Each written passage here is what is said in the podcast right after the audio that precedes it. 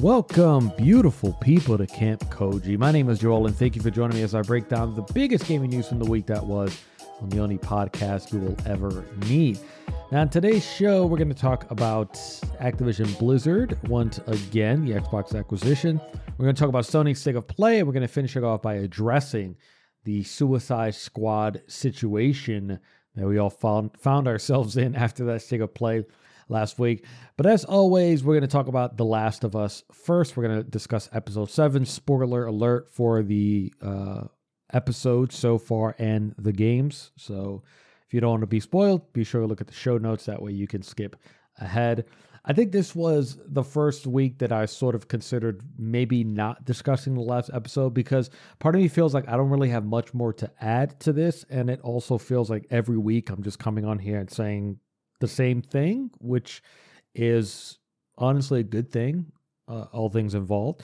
Which I'm just saying, wow, here we go, another great episode. Uh, and I'm kind of heaping all this praise at the creators, which they absolutely do deserve. Uh, but yeah, this was another, this was definitely an episode that I was personally looking forward to because it wasn't that long ago that I played the Left Behind DLC. I had repurchased Last of Us, the remastered edition for PlayStation 4, and I replayed it before the show began. It was, I think, only my second playthrough of the game. And it was at that point that I decided to play to, to play Left Behind. So I didn't play the DLC when it first released on PlayStation.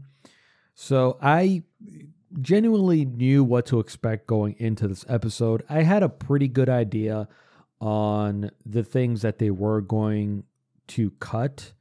You know, for example, like the the whole brick throwing mini game from the uh the games I you know it's every cut that they made to the episode was the right one. I think they kept the most important story beats. They didn't really change too much. They sort of remixed it a bit, sort of remixing and adding the Halloween shop and the finale uh, I understood the removal of the water guns, for example. Like I got that. My big question going into this episode was were they going to show what happened to Riley? That was a moment of Left Behind that I was genuinely surprised by. I thought that they would have shown Ellie's reaction to Riley turning and her not turning, I'm still surprised that they didn't use the show as an opportunity to do that. Now, I I didn't do much research. I haven't listened to the podcast episode discussing episode seven just yet, so maybe they address it there. But I'm not aware, and I've never dug deep to find out if Neil Druckmann ever addressed that. But I was definitely surprised finishing that DLC. I was very surprised at the fact that did they did not show that moment of exactly what happened to Riley if they stuck through to their plan of them both waiting to turn together I would sort of there's a part of me that would have assumed that they would have shown Ellie's reaction to watching this her best friend a person that she loves turn into uh, an infected. And at the same exact time that she is discovering that she is immune or discovering that she is, I guess, at that moment in time, more resistant to the fungus than Riley was. And then I guess, you know, after a few days passed, that's when she realized, oh my God, I guess I am immune. And, yeah, I guess that there is still room for the show to portray that. Like, we still haven't seen the scenes of Ashley Johnson, who's the original voice actress for Ellie, who plays Ellie's mom and gives birth to her. That was in the previews. I was assuming that that would have been part of this uh, episode, but it was not. My guess is that that would be something that would come in episode nine, um, you know, because it's maybe to reflect on Marlene, because we know from the the game that Marlene was a part of Ellie's life at one point knew her mother. So it would make sense to kind of bring that into that episode to talk about Marlene's, I guess, moral struggle with uh, finding out that Ellie will not survive this procedure. That was a part that was not shown in the video games, and I think the TV show will be a great opportunity for that. So yeah, th- there was a little part of me that was surprised that the TV show didn't take advantage um, and show what happened uh, to Riley after she was bit. So that was a little bit of a surprise to me. I did read a, a kind of a, a funny article this morning from Kotaku that they had said you know, hey, one of the best parts of the game was was ruined by the TV show, and they were talking about the arcade sequence from the game. If you played the DLC, they come to a moment where they come to this arcade cabinet. It's not working. Riley tells Ellie to close her eyes, and she sort of paints a picture of um, of the game and I definitely understand why they. I, I I think that that's a moment that doesn't translate well for TV as much as it. That that's kind of one of those moments where you write it down on paper, you think about the execution, and it works really well in the medium of video games. And that was something I brought up a lot in that YouTube video that I uploaded. Is that I think Neil and Craig have both been very uh, great in their respective uh, expertises in terms of understanding what would what worked for the video game and what will work for the TV show and then making the proper changes. This was the change that in my opinion made sense. I don't know, Kotaku's kind of kind of weird. Like that that writer had said that they felt like it was a Mortal Kombat commercial, which uh, honestly doesn't make any sense. like, you know, uh, I, I don't think that Warner Brothers fought really hard, even though they own HBO, right? I don't think they fought really hard, like, hey, we need to put Mortal Kombat 2 into this show because we want to sell more copies of Mortal Kombat 12. Like that doesn't that doesn't really compute. That doesn't add up. It doesn't really make any sense. I think it's a great instead of going with a fictional arcade game, I think it connects us as viewers way more into the world. It grounds it even more because for the majority of us that are watching uh, the show, we all have memories of not only just arcades, but popular arcades, like her walking past. You see Tetris in there. You see she played around with Daytona for a second. And Mortal Kombat 2 is very near and dear to me personally because they had one at the laundromat around the corner from where I lived. And I I would play it very regularly. Sub Zero was my dude all day, every day. So I think that that was really more uh, what fueled using Mortal Kombat 2 rather than um, using a a, uh, a fictional game more so than anything else. But that was one of those changes where I felt like it made a lot of sense. Um, and you know, a lot of the additions, the the stop at the Victoria's Secret, I thought was a really good moment. And um, yeah, I mean, overall, there's not really much more I can say about this show. Uh, these guys just haven't missed. They don't miss. It's very likely that they're not going to miss. we know that the X the next episode is is involving uh, David, I believe was that character's name. It's going to be debut of, of Troy Baker, who was the voice actor for Joel. He's playing a part, um, and we'll see. Like that scene at the that's supposed to exist at the end of this next episode, episode eight of Ellie with the machete, that's a very pivotal scene in the game. That's a very pivotal point uh, for that character. So I don't see them changing that too much, but I'm very much looking forward to the execution because, you know, Bella Ramsey have just been, she's just been phenomenal uh, in her work as Ellie. So I'm definitely looking forward to that. Our next story deals with Activision Blizzard. We have to talk about this once again because last week Microsoft President Brad Smith held a press conference to discuss the Activision Blizzard purchase. Now this happened after they had a closed door closed door meeting with the UK's CMA. It was closed door, so we um, we don't know the details surrounding that.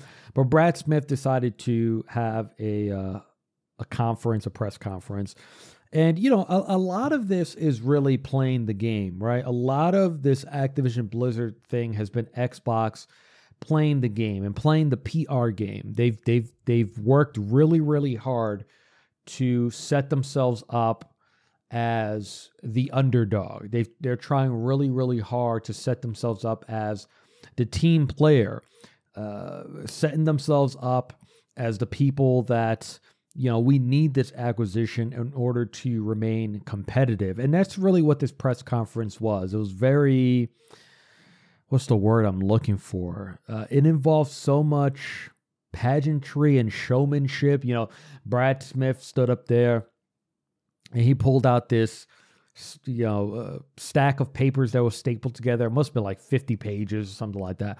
And this guy stands up there. Remember this is the president. He stands up there. He's like oh you know i was uh, uh, you know i walk around everywhere with this with this paper. And the paper is apparently the contract uh, for between microsoft and sony in order to create a de- put a deal in place so that Call of Duty comes to PlayStation 5. All future Call of Duties come to PlayStation 5 day and date, feature for feature, the same as the Xbox version. Apparently, Brad Smith walks everywhere with that piece of paper just in case Sony gives them a phone call. Give me a break. It's just a bunch of, like I said, it's just it's just pageantry. You know, I'm I'm trying to find the right word for it, but I know you guys know what I mean when it comes to this. It's it's just showmanship. It's all smoke and mirrors to make us feel like you know Sony is just the outright 100% evil devil horns, and, and we're the good guys. They're the bad guys. And you know, I've, I've said this many times before. I do not have a horse in this race, but I always like to look at both sides because I think both sides are doing good and not so good things when it comes to this acquisition. Even though I do agree with the acquisition, I I do not think that Microsoft or Xbox acquiring Activision Blizzard tips the scales too much. I've said this many times before. I would be I would feel very differently if you know uh, Microsoft says that they're buying Valve and and giving themselves ownership to Steam. In my opinion, that would be unacceptable.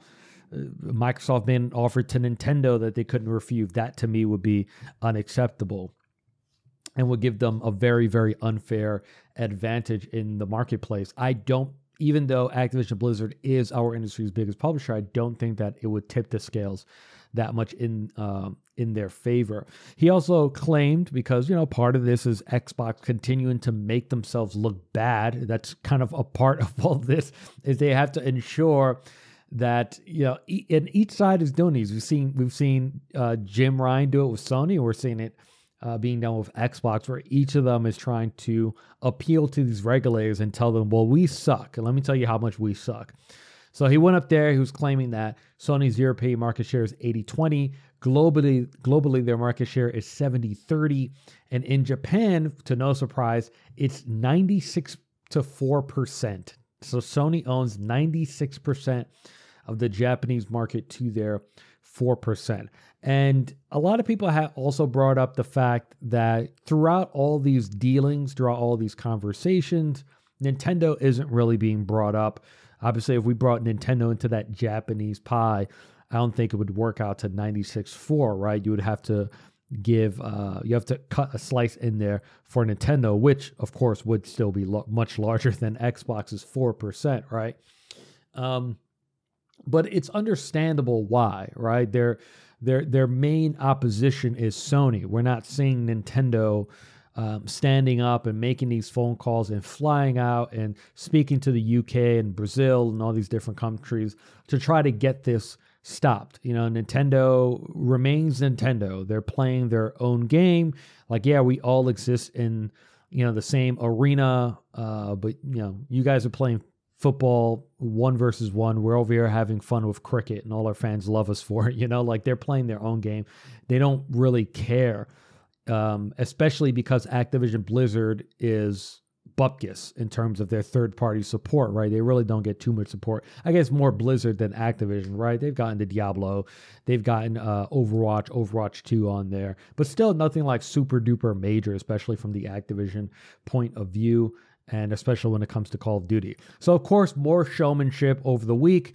Um, they confirmed that they have a 10 year commitment in place to bring Call of Duty to Nintendo. Now, this means absolutely nothing. I mean, it means nothing. This is one of those things that if it were to happen, if, if this would have happened at any point in Activision's life cycle, we would have never gotten this announcement. We would have never known about this deal it would have just been an announcement all of a sudden, like, hey, this next Call of Duty, we're bringing it to Nintendo Switch, and that's it. Like, it's very abnormal for us to hear about these types of deals from the consumer and the fan facing perspective. So that's what that's what I mean in terms of this is all just all for show. You're putting on a show for the CMA. And it's like Xbox is saying, look, we know how to play ball. We're a team player. Look at us. We work with Nintendo to give them a, a 10 year deal. I'm sure that phone call was very, very simple, right? Between between uh, Xbox and Nintendo. Xbox going like, "Hey, we would love to bring Call of Duty to Nintendo," and Nintendo's been like, "All right, whatever." Uh, and Xbox saying, "Hey, do you guys want a 10 year deal so you guys know we're uh, being truthful and we'll deliver?" And Nintendo's like, oh, "I don't care if you guys want to make a contract. I really don't give a fuck. Like you, Nintendo doesn't really care about this. It's more Microsoft that's making this big deal out of it." And you know, the aim of all of it is to make once again make PlayStation look like the party pooper, look but look like the person that took the basketball and went home. They don't want to play.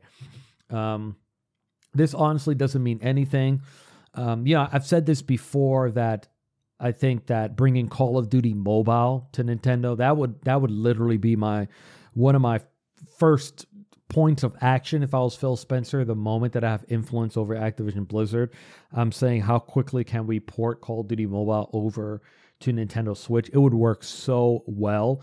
And I know a lot of people think about Call of Duty Mobile and they're like, oh, you know, it's a lesser than, it's a, it's a shitty version, but it's actually a really good version of Call of Duty. And as I said, it would work really, really, really, really well on Nintendo Switch. Um, so that would kind of be my first call to action. But honestly, this deal is more in place. Like, I mean, if we're talking about a 10 year commitment, where, where, how many games are we going to ship? You know, I, I, think at a maximum, we're looking at five. I'll, I'll put five Call of Duties as the absolute maximum number of Call of Duties you can ship onto Nintendo within 10 years because you know there still has to be an entire infrastructure built in order to bring Call of Duty over to Nintendo Switch. And I think a lot of that is also dependent on whatever the next Nintendo Switch is.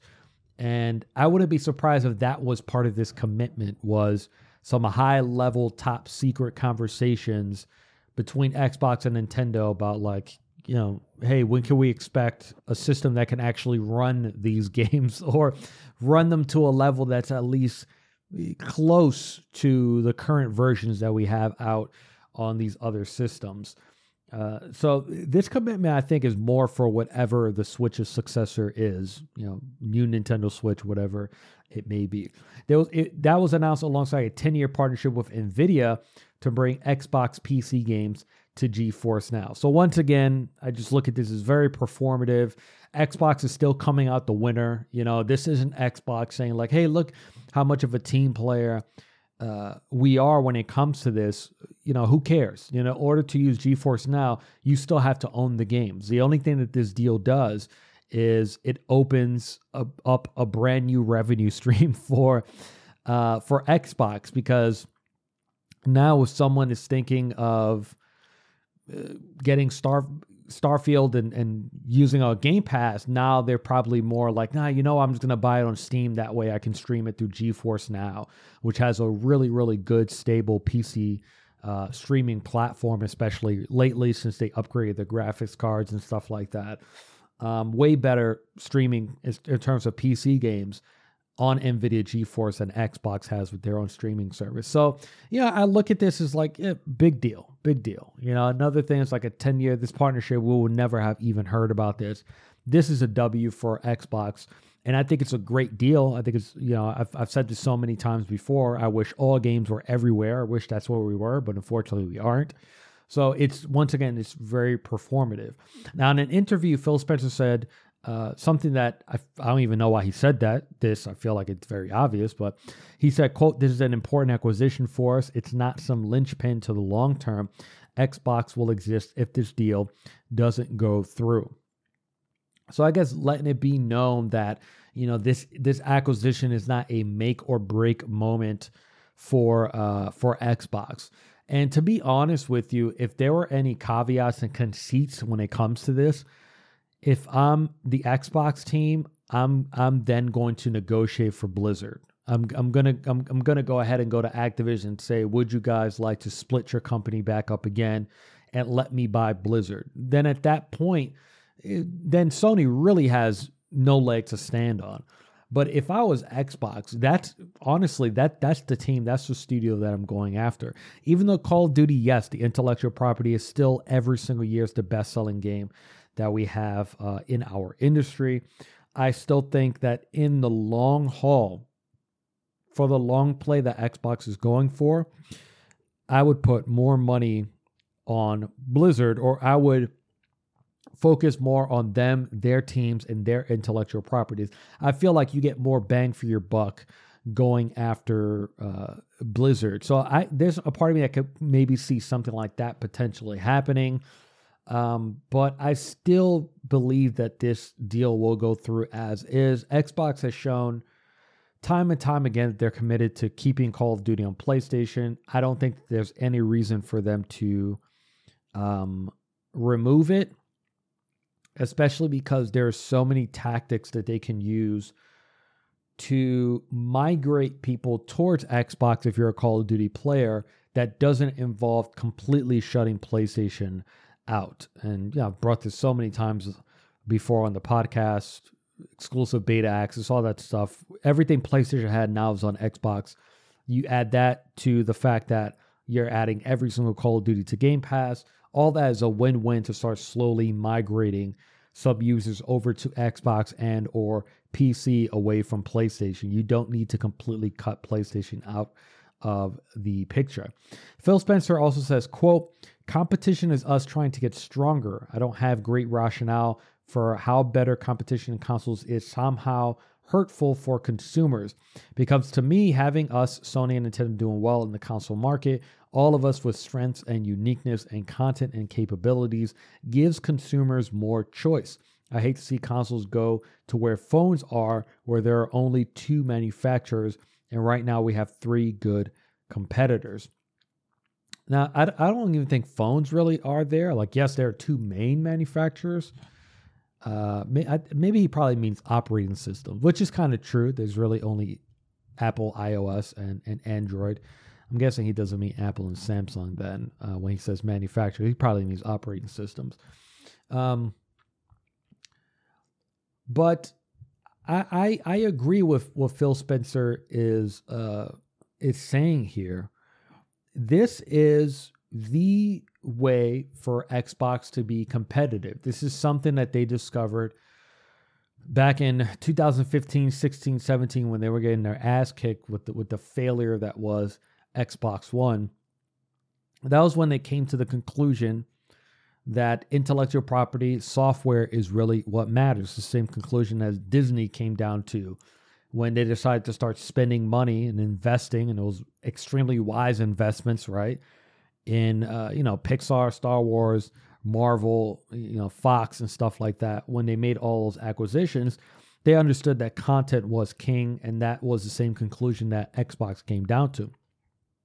Look, when it comes to PlayStation versus Xbox, I think it really is a conversation between one person that was very that was late to the party, right? Xbox was an entire generation behind PlayStation. So PlayStation has something that Xbox will never have. It has the nostalgia factor. It's just something that Xbox will never be able to attain.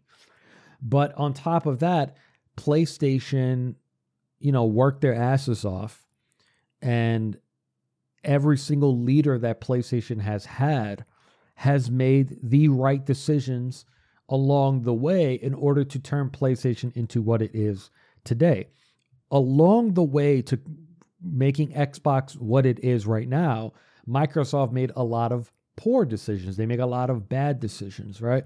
There are a lot of things that we can look at Xbox and say, wow, there was a lot of innovation from Xbox, such as online multiplayer. That's something that is undeniable when it comes to Xbox. You have to be able to look at Microsoft, look at Xbox, and say, "Wow, you." There's actually a lot of things that they did do that changed our industry for the better. Whether it was hard drives, whether it was online play, um, making a big bet with Xbox on on broadband and things like that, voice chat, friends list, gamer tags, a lot of things are they're super normal now for us. Even uh, pioneering microtransactions and downloadable content and map packs and uh, arcade games and stuff like that. Uh, you know, they there's a lot of innovation over there at Xbox, but Xbox's innovation really is about how can we make more money off of this pastime? That's really what Xbox's claim to fame really is, right? Before we were we were paying fifty dollars a year, it, it was just unheard of. Like no one, we were all playing on PC. There was never a conversation about, hey, should we charge people to be playing these video games over PC? And it's 2023, and that conversation still doesn't happen, right? But Xbox was the one that came forward and said, no, we can get away with charging $50 a year. And you notice now that PlayStation, Nintendo um, have adapted that um, that same ideal. So there, but alongside that, there are a lot of poor decisions made, right? Xbox relied way more on third party than their competitors at PlayStation did. They did not invest a lot of money internally. Um, and that's why I always like to compare Xbox versus PlayStation as like the Mets versus the Yankees, even though recently that has swapped. you know, I am a Mets fan. Our new owner, very wealthy man, right? So th- these roles have kind of been reversed a bit in the last few years. But if we're thinking about, you know, 2010s or whatever like that, we're talking about the Yankees and the Mets, it was very much like the Yankees would always get accused of buying championships because they didn't have the most reputable, excuse me, reputable farm system across the major leagues, right? They would just identify players that were near their peak and say, okay, I'm just going to give $100 million to this player and I'll be able to put that player on my team. And that's why a lot of people look to them as buying championships. Now, they, everyone's looking at Xbox the same, right? Because Xbox is going out and buying all these um, uh, developers. Now they're going after this mega publisher and they look at it as Xbox trying to buy championships, quote unquote outside, very different from Sony's strategy, which a lot of it is almost like this farm system, right? Uh, they didn't buy Naughty Dog after The Last of Us and after Uncharted, right? They didn't buy Sucker Punch after uh, Ghost of Tsushima. All these amazing games from these uh, core studios that they have, right? Insomniac, Sucker Punch, Naughty Dog, uh, Sony Santa Monica was something that they built from the ground up. They went out there, they recruited the right um, talent, they made all the right decisions.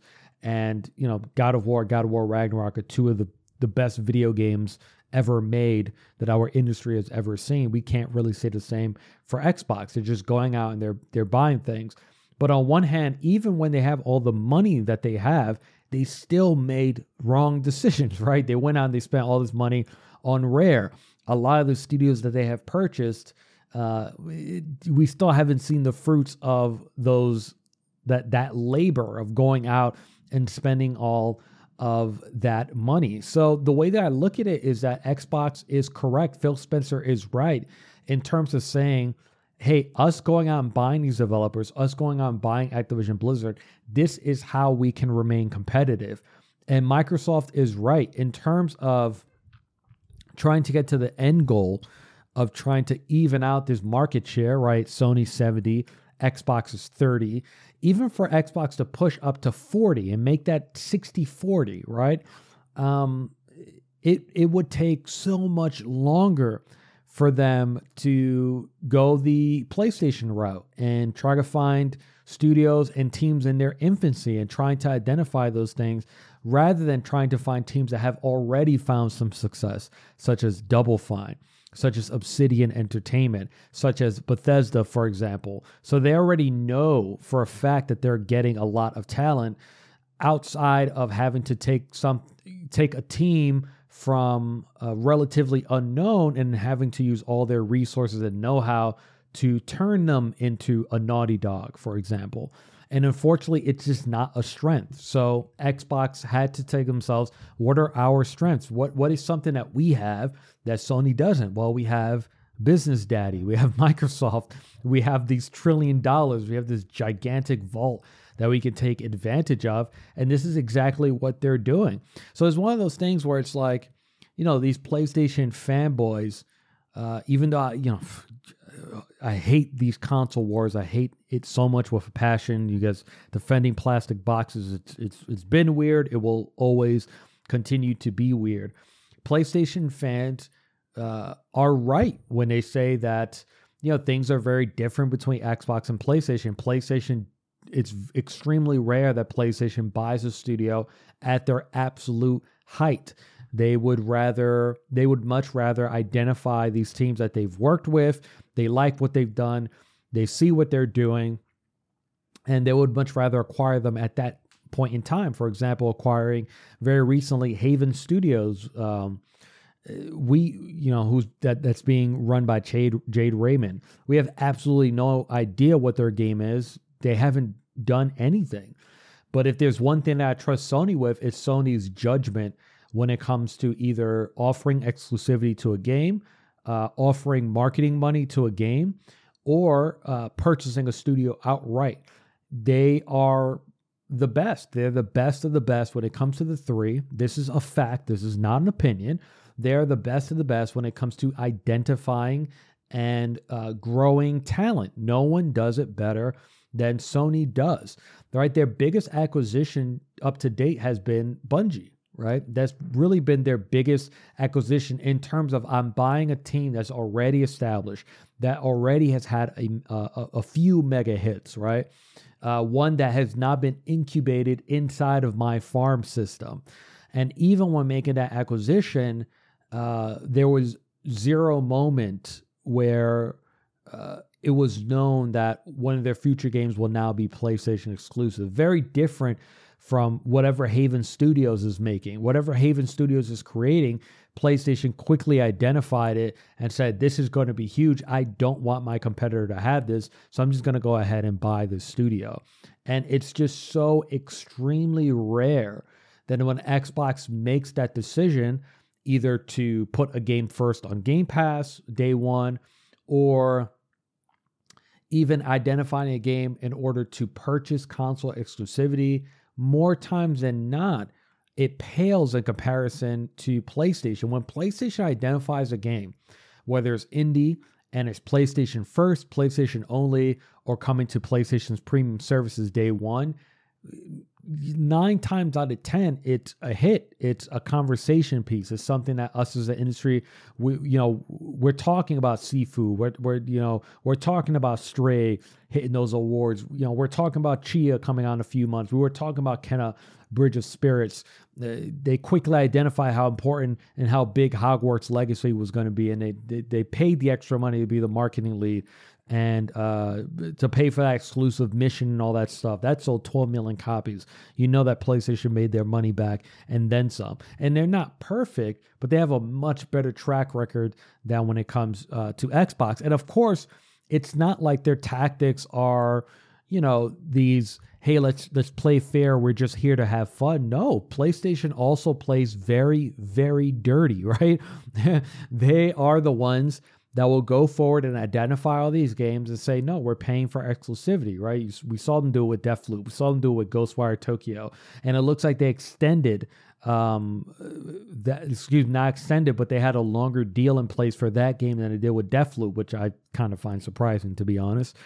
Um you know, it, it, they did it with Final Fantasy and all these other uh, games and yes they're not always successes right? Like Forspoken right? Some sometimes they're failures but they're still batting like 700 compared to xbox at the plate batting 200 so it's like if you're faced with this this decision where you're phil spencer and his team you're you're gonna say to yourself like hey let's use what we have. What do we have? We have a lot of fucking money. So we're gonna go out there and spend. That's what they're going to do and that's what they did and I think Xbox is right in terms of like, hey, this is the only way that we can look at to compete. This is the only way that I can see for our, our, our path, right? To spend this money that we have. It's the only chance that we have to even the scales and at least push for 60 40 globally. So Phil Spencer's right. This is their way to compete, and I don't think that places should be standing in the way. And honestly, even after acquiring Activision Blizzard, PlayStation is still in a very, very good place, right? Uh, they're still in a very good place to make a deal with Square Enix, for example, that can tip those scales right back, and they'll be paying way less for Square Enix than they're paying than Xbox is paying for Activision Blizzard, right? I still think that that they're paying they're overpaying for Activision Blizzard, but you know, that's just me, right? So this is their way to compete, and I don't think that anyone should get in the way um, for them to compete because this is it. This unfortunately, this is where Xbox is. They screwed up. They made way too many mistakes to all of a sudden all of a sudden say, hey, we can do this Sony way. We can incubate and, and we can build teams. I, I think it's really too late for that. They have to buy their way back into a bigger market share. And yeah, that's what they're doing.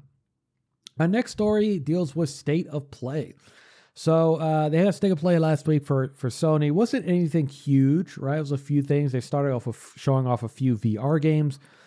Uh, some of the things are kind of cool. Nothing honestly to convince me to buy a VR headset, but uh, I still think that you know honestly PlayStation is getting a lot of support. You know, over forty games within a launch window. It's not bad. It's really good. Um, even though there's nothing there that I feel like it's, they they still don't have their hardware seller, their hardware mover. I, I, I do believe that will be Half Life Alex. and I I, I can't uh, imagine a scenario where PlayStation hasn't tried or isn't still actively trying or already has the deal in place that we haven't heard about just yet. Uh, then we got a Tchia trailer, which is a game that I'm personally looking forward to. That's coming March 21st. But there was the announcement that it is coming day one to PS Plus Extra, which is pretty cool. Um, they also announced that Uncharted Legacy of Thieves Collection, Immortals Phoenix Rising, Rainbow Six Extraction, and Ghostwire Tokyo are coming to PS Plus Extra. So the Ghostwire Tokyo thing is a little bit of a surprise because they did not do this with Deathloop, but this also means that there was a deal in place originally where when they paid Bethesda for this Ghostwire Tokyo deal, they paid for one year exclusivity. And then once that one year exclusivity was done, they paid for this game to come to PlayStation Plus. I can't imagine a scenario where they made this deal after Xbox bought this company. Uh, so that mean that's probably why we haven't seen this game on Xbox yet. We, we're gonna have to wait until or Xbox fans will have to wait until Ghostwire Tokyo until that deal is done, which could take what six months or something like that at a minimum.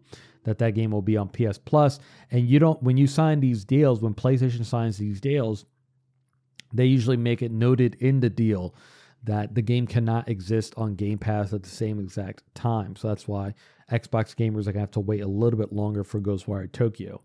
Uh, PS Plus Essential, they're getting you're getting Battlefield 2042, Minecraft Dungeons, and Code Vein. So some pretty good games. I think overall PlayStation's been doing a much better job with Essential than I thought they would have been doing. Um, I thought that Essential was going to start not looking as bad as Xbox games with gold, but I thought that every month they were going to lower it down to two games and it probably wouldn't be anything big. I, I thought that more publishers and developers would have been happier with putting their games on extra or essential because then it means that users do not keep their games forever. So I'm still very surprised that PlayStation is striking these deals. Uh, but overall, you know, I've said this many times before. Um, I love PlayStation's strategy. I think their strategy opposed to Game Pass's strategy. I think both of them work so well for each of their companies. You know, they just added for Horizon Forbidden West. Um, so that came to PlayStation Plus Extra a year after. So maybe we'll see Ragnarok there this November but we'll have to wait and see. But I really love that strategy because they're able to take advantage of sales, which we know their first party sales are way stronger than Xbox's, which is why Xbox had to offer Xbox games day one, right? Because they had to do it. PlayStation knows that they don't have to, so they could take advantage of normal sales for a year and then stick it into their service. I think it's I think it's a good strategy. Uh, then there were traders for Humanity from the team behind Rez uh, Infinite and Tetris Effect Connected. There was trailer for Goodbye Volcano High, Naruto X Boruto, Ninja Storm Connections, Baldur's Gate 3, and Wayfinder. Baldur's Gate 3 was a bit of a controversy because the team confirmed that the game is coming to PC, it's coming to PlayStation 5, but there will not be an Xbox version. Uh, so a lot of people thought that maybe PlayStation had paid for exclusivity, but the company behind Baldur's Gate confirmed that the reason why they haven't announced the Xbox version yet is because they're having technical issues getting split screen to work. A lot of people started bringing up the Xbox Series S again, and the fact that that system is holding back games. And uh, I think it's a valid criticism, absolutely. And I think that at some point, Xbox is going to be forced to uh, drop their rule. They have a rule in place right now that if you're putting a game on Series X, it must also work on Series S. I think at some point, uh, Xbox is going to have to kill that idea. And what they, my prediction is that they're going to do it, where you're going to be able to sell games for Xbox Series X exclusivity, and then if you want to play it on Series S, you'll have to just cloud stream it. So it's still technically uh, accessible on Series S, but you will have to be online to play it. I just I don't I don't see Xbox being able to support the Series S long term, and I'm sure a lot of developers are not going to want to continue doing it either. Then we got a new look at Street Fighter 6 and Resident Evil 4. Both look amazing.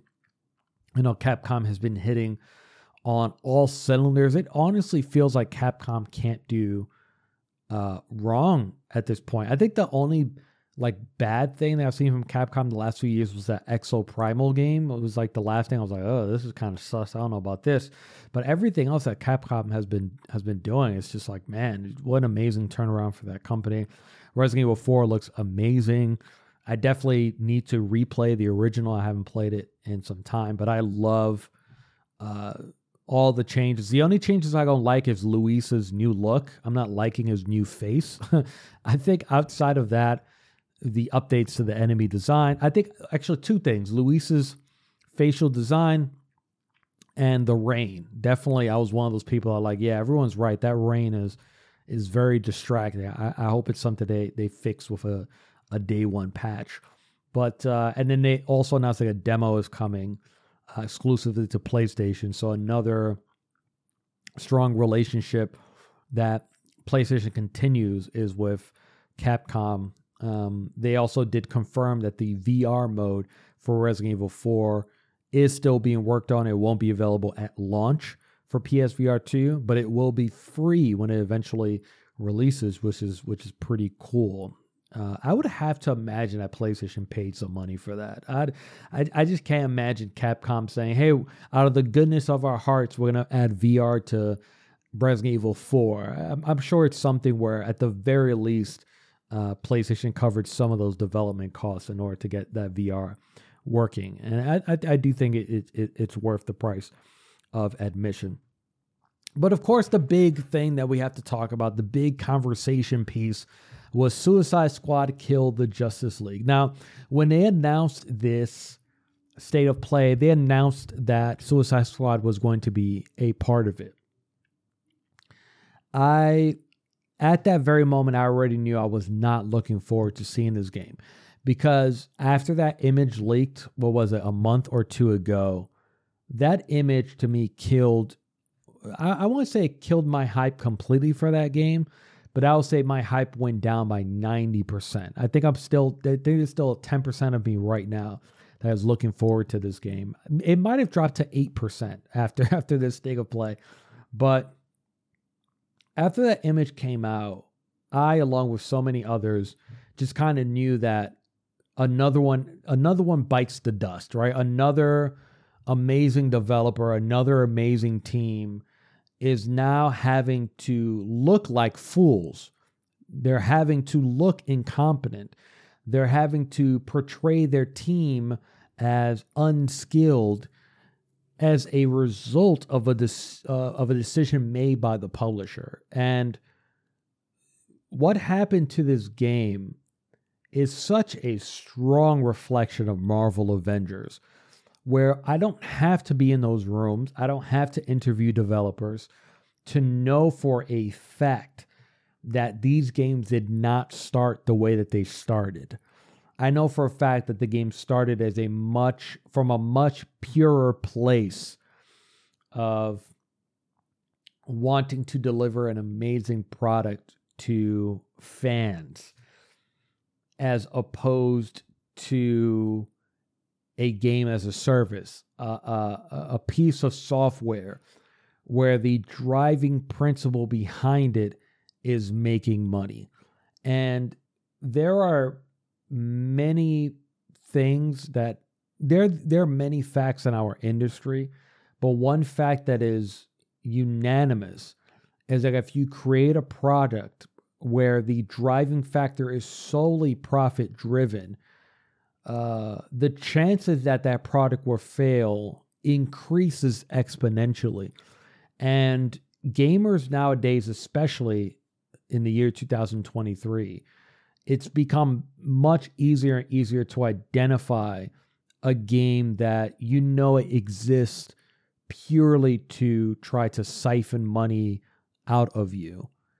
And, you know, watching these 15 minutes was, it was, it was a very, very genuinely sad thing to, like, I genuinely felt sadness. Like, it wasn't depression. I'm, I'm not to say it made me depressed, but it made me sad because you, you I knew watching it, being such a huge fan of the Arkham trilogy.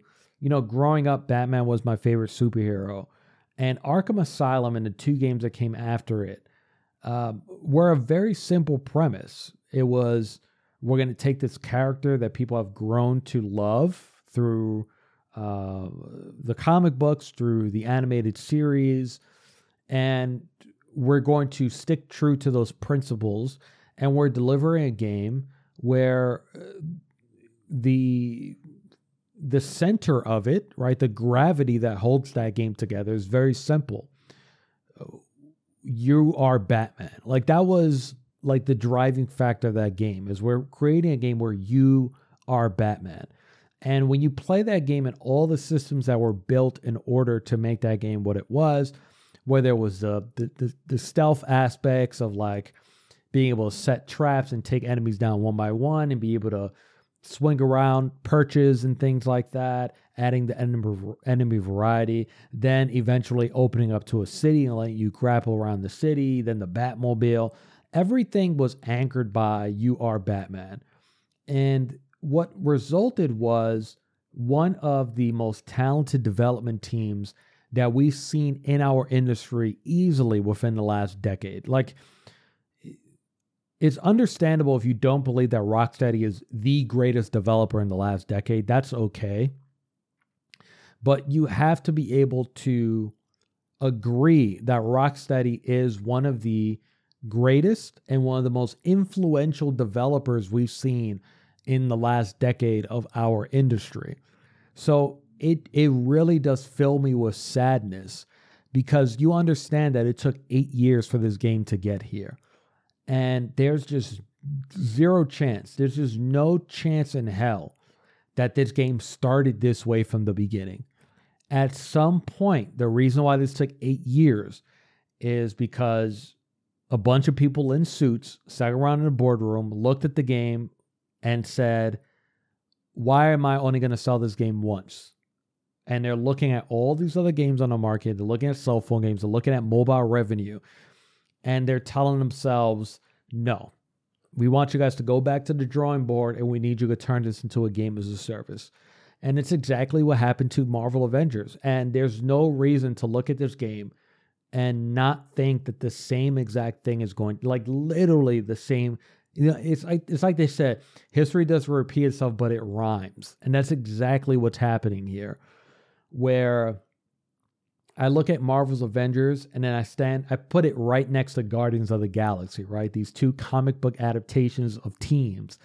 And you look at uh, um, Guardians of the Galaxy, it is single player, right? You still have your entire team with you, right? But you're only controlling one person, right? But you have your team of five. And it works because it has this amazing narrative structure to it. The writing is perfect. The characters are perfect. The development is perfect. You stand it right next to Avengers, where it's like the cinematics were great. The Avengers story was still pretty good. But what killed it was the fact that the anchor point to that game was how can we make money, right? That wasn't the anchor point to Guardians. That's why it succeeded. When you think about WB games, right? Their most recent failures have all been anchored to how can we make money, right? So MultiVersus you can look at and say, wow, that's a failure and it's heading towards disaster. Uh, you stand that next to something like Hogwarts Legacy, where it's like Hogwarts Legacy sold 12 million copies. It made $850 million within its first, I think, week or two. Think about what if Hogwarts Legacy was a game as a service? Would it have been as successful as it, as, as it is in this format? No, it just wouldn't have. Right? So now you look at this game, the Suicide Squad killed the Justice League, and you can stand it right next to Gotham Knights, right? Which is kind of just hilarious because once again, just like Square Enix made, they publish Avengers and they publish Guardians of the Galaxy. WB is publishing Gotham Knights and they're publishing Suicide Squad. Gotham Knights was an absolute failure. It was a critical and commercial failure. And the reason why is extremely simple. When you create a game and you're being instructed to turn your game into a games as a service, what happens is that you are told to emulate and replicate what is already successful. But the problem is that when you start to emulate and replicate what's been successful, at some point the pattern emerges, gamers start identifying it, and that at that point in time they start avoiding it because they want something fresh, they want something new. When you're creating something with a single player anchor, for example, or or anchoring it to the narrative where your objective is I'm just trying to give you guys an amazing game that's sticking close to the source material. That's how you end up with something like a Hogwarts Legacy. Gotham Knights failed. And Gotham Knights was something that I identified as a failure, right? The moment they mentioned gear score, the moment that I saw that gameplay and I saw numbers flying out of an enemy's head and they started talking about different armor pieces and attributes, I said, this game is going to fail. It's very, you can see it from a mile away. The issue now, though, is that games that are being developed right now at this moment, the publishers know we can't get away with this as much as we used to. But we have to also remember that even if there was a twist within Suicide Squad, and at one point Rocksteady was saying they told Rocksteady, "You have to change this game. Give me the gear score. Give me the min maxing. We need to sell. We need to sell Bane skins, and we're gonna sell fucking Scarecrow skins and shit like that. I, I, I need." I need my Captain Boomerang to be dressed like Scarecrow, and I need to sell that for ten dollars or whatever. Even if that came at the four year mark, there was still four years ago that decision was made at that point, there was still a likelihood that you could find success with this type of play. Now in the year 2023, there's just no there's no just no path for it. And even if WB identified it, like let's say when Gotham Knights, they were like, oh my God, this is a disaster. It's too late. You can't go back to Rocksteady a third time and say, no, no, let's go back to your original vision. It's too late. That's it. You've already sunk, you're already over budget right? You're already doing overtime in terms of when this game was originally supposed to be released. You can't pivot anymore. So when you look at the Suicide Squad, it sucks because you still see like the ghost of games past, right? And and it shows up in the narratives, it shows up in the characters, it shows up in the dialogue. Wonder Woman looks amazing. Superman looks amazing. Batman, Green Lantern, Flash look amazing. Um, uh, Flash and Wonder Woman are the two that we've seen speak the most out of all the Justice League, and they got them so right. Like Wonder Woman is perfect, the Flash is perfect. They got his tone just right in terms of what they're trying to accomplish. Um, everything about the Suicide Squad themselves, from Cat the Boomerang to Harley Quinn, they got them perfect, perfect. And you look at those things, and for me, it made me smile because it's like, man, this is Rocksteady. And I was so excited to see Rocksteady take on the Suicide Squad because yeah, I was a little disappointed to find out that they weren't working on Superman. I still feel like a good a great Superman game can be made and if any team could have done it, it would have been Rocksteady. But I was still excited to see what they were going to do with um, the Suicide Squad because it is an an anti-hero story and there's I feel like there's a lot there's a lot more room there to be creative and be comedic and have way more fun with that script and those twists and those characters than you than you are able to with uh, a character like Batman and, and and Bruce Wayne, right? Yeah, there there is wiggle room there, but it is wiggle room. You can't stretch Batman too much, or then you destroy the source material. Whereas with the Suicide Squad, not only do you um, have way more room to stretch, but you have access to a lot of different characters, right? Like, yes, we do have staples like Boomerang, Deadshot, um, and Harley Quinn, but there's still room left to grow. And we saw that, for example, in the James Gunn film. And for those reasons, I was extremely excited to see what they were going to do. And man, it was just sad. It was so sad to see what this game has been turned into.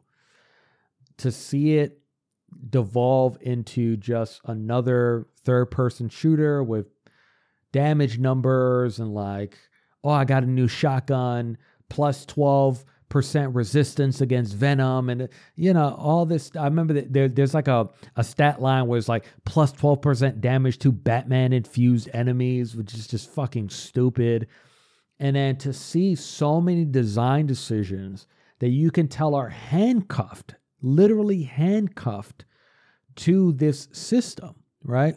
So it's like, why is King Shark using guns? Like King Shark, you even explained like he's like he's a tank.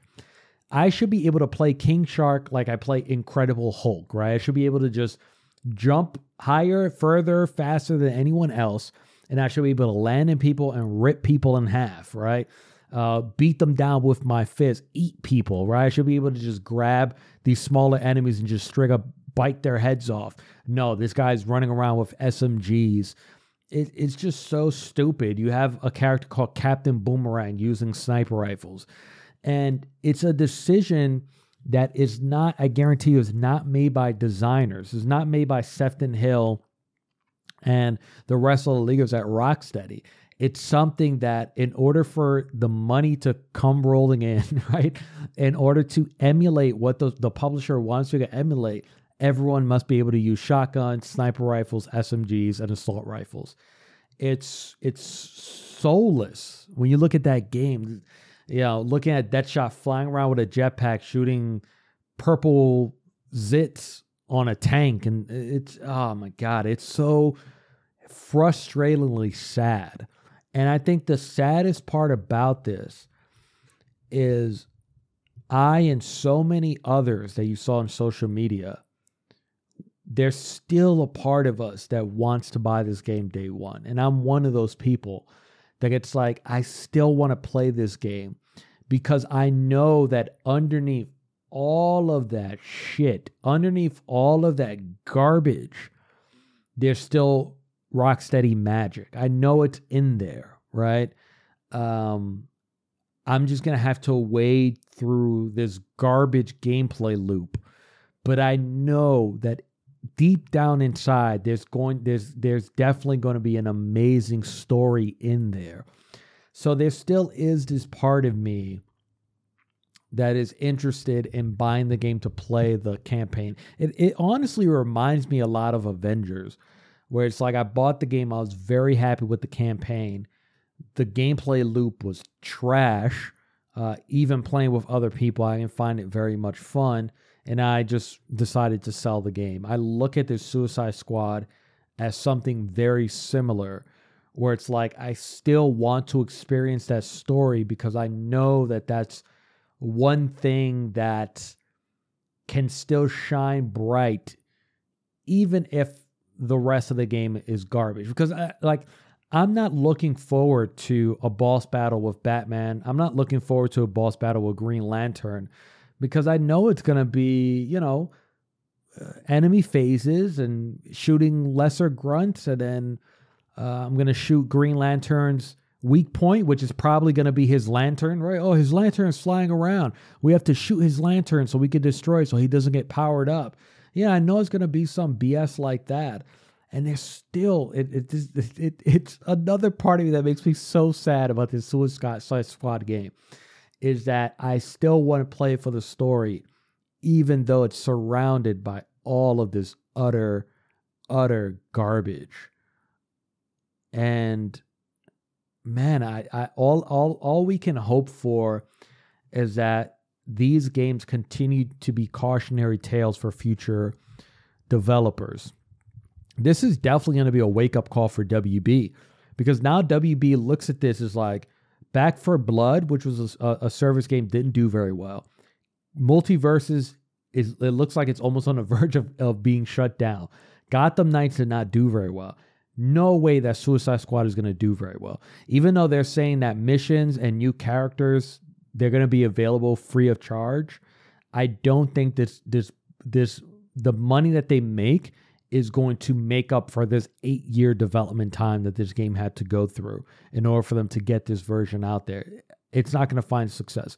There's one silver lining to all of this is that WB is going to look at all those failures and they're going to go, what are our successes? Oh, Hogwarts Legacy. Okay, so now we know we have to shut up and get back to doing single player. So hopefully that's that's like the silver lining of all of this is that hopefully we get out on the other because remember every other publisher went through this right ea had to go through it and now ea understands like okay dead space wild hearts star wars now they're getting back to doing more single player content and we're seeing a lot of other publishers doing the same they understand that there could be success when it comes to this and you're better off folk laser focusing on trying to get one successful game as a service rather than trying to do a bunch of them and basically throwing darts at a wall.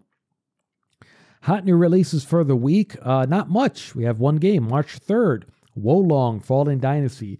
PC, PS4, PS5, Xbox One, Xbox Series X, and Game Pass. I tried the demo once again. There was a new demo last week. It's just not for me, man. It's just not for me. I know a lot of people looking forward to this game. Just not for me. I, I, I don't know. Combat just doesn't click with me. Yeah, I'm, I'm not. I'm not to go through it. Um, but I get why a lot of people like it. So I hope the game does really well. Uh, time for us to wrap it up. Stories we didn't have time to get to. EA is polling fans, asking them if they will be interested in remakes of Dead Space 2 and or 3. Let me save you a lot of time and money, Electronic Arts. No. No, no, no. Do not release or try to remake Dead Space 2 or 3. I think it would be a disaster. I don't think they're going to make their money back on those. Dead, even Dead Space 1, which was the remake that everyone wanted, right? That was the one that everyone wanted remake. That didn't do so well. It did okay. You know, I, I don't think it's something where EA is going to lose money on it. I'm sure that they're probably going to make some money on it, but I don't think it's as much as they thought or they wanted it to be. And it's unfortunately, it just comes with the territory of doing survival uh, survival horror. I think they're actually better off um, I would either go the path of workshopping a brand new entry to Dead Space or just kind of abandoning it outright. I I think I think the remake is okay. That was great. I don't think a 2 or 3 remake is going to make any sense. Last week Nintendo confirms it will confirmed it will not attend E3 2023. Honestly, I still don't think this is really that big of a deal. Uh, we've been seeing the writing on the wall for a while. I don't think that Nintendo, this means that Nintendo is done with E3 forever. I think that, you know, even as early as next year, if it fits better into their plans, I could see them coming back. I don't think this means that Nintendo's abandoning E3 outright. During an investor call, WB confirmed Mortal Kombat 12 is in development and claimed it may release later this year this is funny because I looked at this like I like it, but I don't like it. Like I I, I am one of those people I, I like being surprised, right? I like watching E3 or whatever Geoff Keighley Summer Games Fest turns out to be. I like sitting there and watching a teaser and getting something announced that we sort of knew was happening, right? We all knew that these guys were working on another Mortal Kombat. It was either going to be that or Injustice 3, but rumors were, were heavy that it was going to be another Mortal Kombat. But then on the other side, I sort of like this too. Like, just, just like, yeah, this is something that we're working on. I'm kind of okay with that too.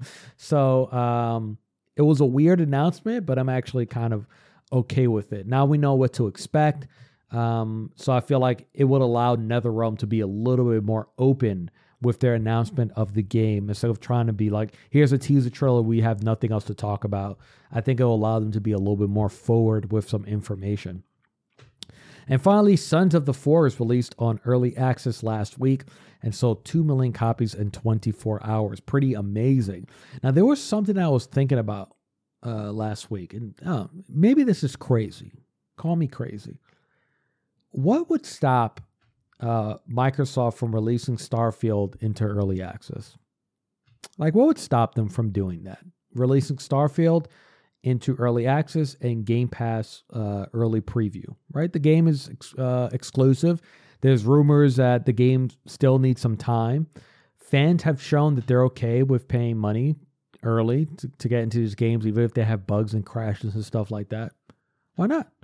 Why not add Starfield to even if it's even if it's just adding it to Game Pass? Hey, you can't buy the game, but if you want to play it now, you can access it through early access. And you'll be able to make money along the way as you develop the game. Why not? Just do it. Look at how many of these indie games are finding success. Pretty crazy, right? Shout outs, we got a few. Shout out to God of War Ragnarok, took home seven DICE awards. Shout out to Elden Ring, they took home five, including Game of the Year. Bandai Namco also announced the game has sold 20 million copies.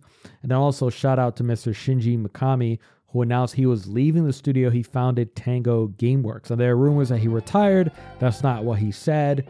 Um, my guess is maybe he has a game in his head that he wants to create and I could see him trying to find another team in order to do it. Maybe it's something that Xbox is like, no, we're not doing that. Or no, we want you guys to make an Evil Within 3 or something like that. Maybe he didn't want to go with it. There's been rumors that he's had a game that he's wanted to make before he retired. Um, so maybe that's what he's pursuing. We'll just have to wait and see. Uh, that's our show for today. Thank you guys so much for for joining me. Please follow us on Twitter and YouTube at Camp Koji for future updates. Once again, I'm Joel, and I will see you all next week.